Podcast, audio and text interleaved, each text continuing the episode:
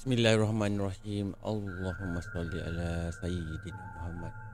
Assalamualaikum warahmatullahi wabarakatuh. Salam sejahtera, salam satu Malaysia dan salam satu Nusantara. Welcome back guys to Malam Mistik. Nama aku Anas Rahmat, storyteller yang menghantui malam sunyi anda. Right, malam ni aku nak cerita kat korang satu kisah ni yang dipetik daripada Facebook. Ha, kisah ni dipostingkan oleh seorang pengguna FB akaunnya ni namanya Hana Rose. Ha, dekat FB group cerita Seram Psycho Malaysia. Ha, sumber ceritanya pula daripada Rihanna Hamid. Aku bila terbacakan kisah ni aku rasa macam menarik pula untuk aku ni kongsikan kat korang. Ha, sebab jalan ceritanya tu boleh tahan jugalah seramnya. Ha, cuma cerita kali ni agak pendek sikit daripada cerita yang biasa aku kongsikan kat korang. So guys, seperti biasa sebelum aku nak start cerita malam ni, aku nak minta bantuan korang dulu. Bantu aku like, comment, share dan subscribe channel Anas Rahmat ni. Bantu aku guys, uh, supaya lagi ramai yang subscribe channel aku ni, lagi semangat aku nak bercerita. Uh, tapi kalau korang lagi rasa macam bermurah hati tu kan, uh, manalah tahu kan hati korang murah sangat tu kan. Uh, korang boleh bantu aku join channel Anas Rahmat membership ni ha, supaya aku dapat lagi mengembangkan channel Anas Rahmat ni. Tak mahal pun RM5 saja sebulan. Alright, terima kasih in advance. Ha, so aku nak terus berstory je malam ni. So apa tunggu lagi? Let's roll on malam mistik. Let's go.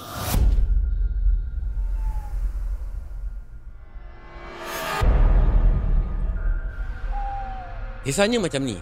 Malam tu Rihanna ni dia kena jaga makcik dia yang sakit dekat sebuah hospital swasta yang terletak dekat Pulau Pinang. Untungnya Rihanna ni ayah dia bekerja sebagai security dekat hospital yang sama juga. Ha, yang lagi bestnya pada hari kejadian ni berlaku ayahnya tu kena kerja shift malam. Makcik Rihanna ni mak usu Rihanna ni panggil. Ha, dia sakit batu karang dekat empedu. So dia kena operation untuk buang batu dengan empedu, empedunya tu sekali. Oleh kerana atuknya Rihanna ni, ha, atuknya ni maknya Mak Usu Rihanna ni lah. Ha, kena jaga anak-anak makciknya yang masih kecil-kecil lagi tu. So Pak Usu Rihanna pula kena bekerja. So Pak Usu Rihanna ni minta Rihanna ni untuk tolong jagakan Mak Usu Rihanna ni dekat dalam ward. Malam tu, Rihanna ni dia payah betul mata dia nak terlelap, nak terlena. Macam-macam bunyi yang dia dengar. Rihanna ni dia doa jugalah kat dalam hati dia. Janganlah mata dia ni nampak benda yang bukan-bukan. Sebab dekat wak bedah ni, kalau ada benda mistik yang duk melintas selalu lalang ni kan, kategorinya seram jugalah kalau ternampak tu. Aku lupa nak bagi tahu korang. Rihanna ni dia memang jenis matanya tu boleh nampak dengan makhluk-makhluk gaib. Ha, tapi taklah kerap sangat. Ada waktu tu dia boleh nampak, ada waktu tu tidak. Macam cakap matanya ni hijab ni terbuka. So back to the story. Malam tu Riana ni dia temankan mak usunya sampailah mak usunya tu terlena. Lepas je mak usunya tu tertidur, elok je dia lelapkan je mata dia, Riana ni pun turun pergi cari ayahnya dekat pondok guard. Riana ni dia just tinggalkan aja mak usunya tu kat ward. Ha, lagipun masa tu mak usunya ni duduk dekat ward yang sebilik ada enam orang patient. Ha, bukan mak usunya ni duduk seorang-seorang pun kat ward.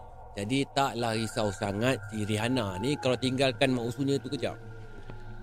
Masa je nak tinggalkan mak usunya tu Mak usunya pun memang sedap dah kelena dah Dah jauh dah melayang dah. Mungkin lepas dia makan segala ubat yang doktor bagi agaknya tu kan ha, Tu yang terlelap terus mata dia. So Rihanna ni Pergilah jalan seorang-seorang Menuju ke pondok Pak Gad Nak pergi cari ayahnya. Sampai-sampai dekat pondok Pak Gad tu Gad yang tengok Rihanna ni Senyum je bila nampak muka si Rihanna ni. Sebenarnya Orang ni semua memang kenal sangat dengan muka Rihanna ni Sebabnya Riana ni selalu je tolong maknya jual karipap dekat depan pintu hospital tu. Ha, lagipun ayahnya kerja kat situ juga kan. Takkanlah gad-gad tu tak kenal muka si Riana ni. Bila Rihanna ni sampai je dekat pondok Pak Gad, dia tengok ayahnya tak ada dekat situ. Pak Gad yang lain pun bagi tahu dekat Rihanna, dia cakap ayahnya Rihanna ni tengah shift buat clocking. Ha, sambil dia orang pun tunjuk dekat area bilik mayat yang tempat ayah Rihanna ni buat clocking tu. Riana ni Yang dengarkan Pak Gat tu cakap ayahnya tu buat clocking kat area bilik mayat tu Dia pun tak tunggu lama Terus jalan menuju ke arah bilik mayat tu Sebab nak pergi cari ayah dia Tanpa sedetik pun kat dalam otak dia Dekat dalam fikiran dia ni Memikirkan perkara-perkara yang mistik malam tu Tak terfikir pun. So, sepanjang jalan nak pergi ke kawasan bilik mayat tu, adalah pokok harum malam tak salah Riana ni. Dia ditanam dekat sekitar kawasan tu. Pokok tu, bunga dia warna kuning ke oren-orenan. Ha, bau dia, ya Allah, tak usah cakap lah. Ha, kalau malam-malam tu terbau tu, memang boleh buat meremang lah jadinya. Tapi si Riana ni, dia duduk jalan buat tak tahu je. Walaupun hidung dia tu memang dah terbau macam-macam. Sampai-sampai dekat selekor bilik mayat tu, Tiba-tiba Dia terperasan Ada seorang lelaki duduk dekat atas batu Betul-betul dekat tepi parit Dekat area rumah mayat Riana ni perasan yang lelaki tu macam menunduk aja kepala dia. Macam tengah bersedih. Riana ni masa ni langsung tak terfikirkan perkara-perkara mistik yang berkaitan dengan lelaki yang dinampak ni. Dia mati-mati memikirkan lelaki tu memang betul-betul tengah sedih. Dia pun malas lah nak kacau kan. Dia just buat tak tahu je. Tapi matanya tu memang mata memang melilau-lilau mencari ayahnya. Sampai-sampai je Rihanna kat luar kawasan rumah mayat tu, dalam waktu yang sama ayahnya pun keluar daripada gate rumah mayat tu. Bila dia nampak je muka Rihanna ni dekat situ, terus ayahnya ni pun tanya. Hang buat apa melilau kat sini? Mak usuh hang tu buat apa? Rihanna ni senyum je bila nampak muka ayah dia. Lepas tu terus dia jawab dekat ayah dia balik. Mak Usu dah lama lena dah. Depa bagi ubat. Tapi cek yang tak boleh lena. Sebab tu cek turun cari ayah ni. Ayah Riana ni bila mendengarkan macam tu si Riana ni cakap. Terus dia ajaknya Riana ni ikut dia pergi clocking dekat sekitar kawasan hospital tu. Ha, dia orang jalan kaki je sama-sama. Bila dah jauh sikit daripada rumah mayat tu. Si Riana ni pun dia tanya dekat ayahnya pasal lelaki yang dia nampak duduk dekat batu tepi parit tu. Riana ni cakap Dia tu Duk menangis ke Ada keluarga dia mati ke? Kesian dia no. Sambil duk juir mulut Riana ni Tunjuk dekat parit kat tepi bilik mayat tu. Dia juir macam tu. Tapi ayahnya Masa tu Just Diam je. Sepatah pun Dia tak menjawab. Dia buat tak layan pun Apa yang Riana ni tanya masa tu. Tapi Riana ni dia tak kisah pun. Dia pun tahu Masa tu tengah time ayahnya kerja. Ayahnya ni jenis moodnya swing-swing Ada waktu tu dia kelakar Ada waktu tu kalau tak ada mood memang dia diam je So Riana ni pun dah faham sangat lah perangai ayahnya tu. Habis je clocking Diorang pun pusing balik kat laluan tempat yang diorang lalu tadi. Sampai je kat area bilik mayat tu Dekat tempat Riana nampak laki tadi tu. Dia nampak laki tu masih lagi duduk dekat atas batu dekat tepi parit tu. So si Rihanna ni pandanglah mata dia ke arah lelaki tu sambil duk tengok je dekat dia. Masa tu, muka dia memang Rihanna ni tak nampak jelas sangat. Sebab daripada belah tempat dia orang jalan tu, memang gelap sikit laluan tu. Bila dia betul-betul melepasi lelaki tu, kan? Betul-betul lalu uh, melintas kat lelaki tu, Rihanna ni, dia pula pergi buat isyarat gosok-gosok kat dada. Dia buat macam ni lah. Dia buat isyarat gosok-gosok kat dada dia. Maksudnya Riana ni suruh lelaki tu sabarlah dengan ujian yang dihadap. Memang dalam kepala otak si Riana masa tu dia fikir yang lelaki tu tengah sedih sangat agaknya. Mungkin lelaki tu kehilangan orang yang dia sayang agaknya. Ha, itu yang Riana fikir time tu. Lelaki tu pula dia just tengok je Riana masa tu. Walaupun masa tu dalam keadaan gelap. Ha, tapi Riana ni boleh agak lah yang lelaki tu palingkan muka dia ke arah Riana ni. Masa ni ayah Riana ni Terus dia pandang muka Riana Dia pandang tu dengan pandangan macam nak terkeluar tau biji mata dia tu. Macam marah lah. Lepas tu terus dia cakap kat Riana Dia cakap Hang ni Diam-diam boleh tak? Jangan duk tegur-tegur boleh tak?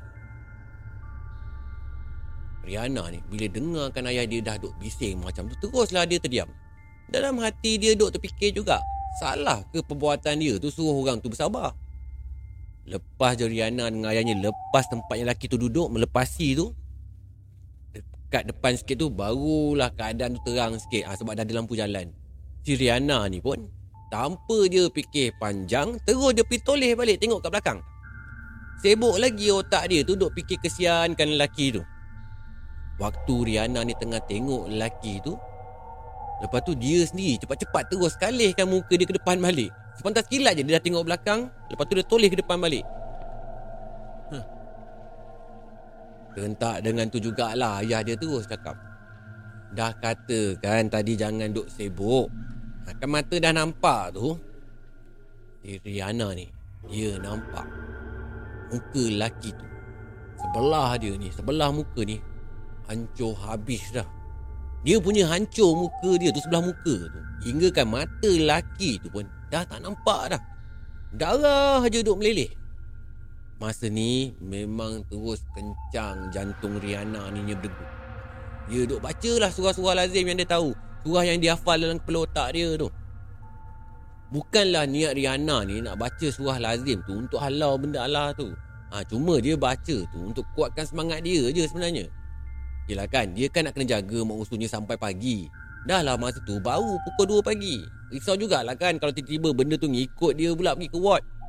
Selepas daripada kejadian tu Ayahnya ni pun terus hantar Riana ni balik ke ward ha, Bilik mak usunya tu. Sampai-sampai dekat ward Mak usunya masih lagi nyenyak tidur. Sebelum ayahnya nak gerak tu Ayahnya sempat pesan dekat Riana Ayahnya cakap Hang jangan duk melilau mengata Ini hospital Tempat orang sakit. Orang tak sedap yang dia dah mati ni. Ha, Nanti lagi mereka kacau Hang. Ha, Yang susahnya Hang juga. Riana ni bila bapaknya duk membebel macam tu Dia just diam je. Sebab dia pun sedar dah silap dia dekat mana. Ha, Riana ni matanya ni memang sensitif. Ha, Pernah sekali tu Masa tu ayah dia balik kerja. Ha, Dia yang bukakan pintu rumah masa tu. Dia siap pesan dengan ayahnya ni Suruh duduk dekat luar dulu. Sebab dia nampak ayahnya tu Bawa geng pula balik ke rumah. Geng yang si Riana ni masukkan ni Hantu lah Ayah dia bawa balik hantu masa tu So ayah dia pun masa tu bila dengar anaknya so duduk dekat luar Dia pun just lepak sekejap dekat luar rumah. Ha, Bila Riana ni dah tak nampak bayang benda lah tu Barulah suruh ayahnya ni masuk. So lepas daripada nasihat ayahnya tu Memang lepas tu uh, Diana ni dia tak ke mana dah. Dia just lepak je kat sebelah katil mak usunya tu. Tak berani dah dia nak melior kat dalam kawasan hospital tu. Masa dia tengah duduk melepak dekat tepi katil tu Sambil menunggukan hari nak masuk cerah dia memang tak berhenti langsung berfikir pasal entiti yang dia nampak kat rumah mayat tu. Dia asyik duk terbayang je lagi kan muka budak tu. Ha, sambil tu, sambil lah dia berzikir dalam hati dia. Esok paginya, turn Pak Usu Riana pula yang jaga mak usunya tu. Ha, Riana pula balik naik motor dengan ayah dia. Ha, sepanjang perjalanan tu, ayahnya ni duk merongok je dekat muka si Riana ni. Last sekali, dia beritahu Penampakan budak yang duduk dekat atas batu tepi parit rumah mayat tu Budak tu sebenarnya dah meninggal. Ha, Dia meninggal sebab aksiden dengan bas Sebelum sampai lorong bawah tanah Nak pergi menuju ke highway jambatan tu. Masa mula-mula sampai dekat hospital tu Budak tu masih sedar lagi. Bila kata masuk je dekat bilik operation Budak tu pun meninggal. Allahu Akbar. Al-Fatihah buat arwah budak tu yang meninggal akibat kemalangan Bercakap pasal rumah mayat ni, aku tak tolak pun betapa seram dan kerasnya kawasan rumah mayat ni. Tak kisahlah rumah mayat mana-mana hospital pun. Sentiasa ada cerita dia. Cuma, aku respect jugalah Kak Riana ni. Sebab dia boleh jalan kaki seorang-seorang dekat kawasan macam tu. Malam-malam nak pergi cari ayah dia. Kalau akulah. Ni kalau aku. Memang taklah aku nak jalan kaki seorang-seorang kat kawasan macam tu. Memang tak. Kalau siang-siang pun aku fikir dua tiga kali, lagilah malam. Memang taklah jawapannya. Alright, dah habis dah malam mistik kali ni. Ha, macam yang aku bagi tahu awal, ha, cerita kali ni pendek je. Aku harap korang enjoy je dengan cerita aku kali ni. Ha, kalau tak puas tu, nanti aku sambung pada cerita yang akan datang pula. Sebelum aku nak tamatkan malam mistik kali ni, seperti biasa, korang kena bantu aku like, komen, share dan subscribe channel Nasraf Mat ni. Bantu-bantu aku guys. Semoga murah rezeki korang. Alright, hingga kita jumpa lagi di malam misteri yang akan datang. Korang jaga diri korang baik-baik. Assalamualaikum warahmatullahi wabarakatuh. Salam sejahtera, salam satu Malaysia dan salam satu Nusantara. Bye. Malam Mistik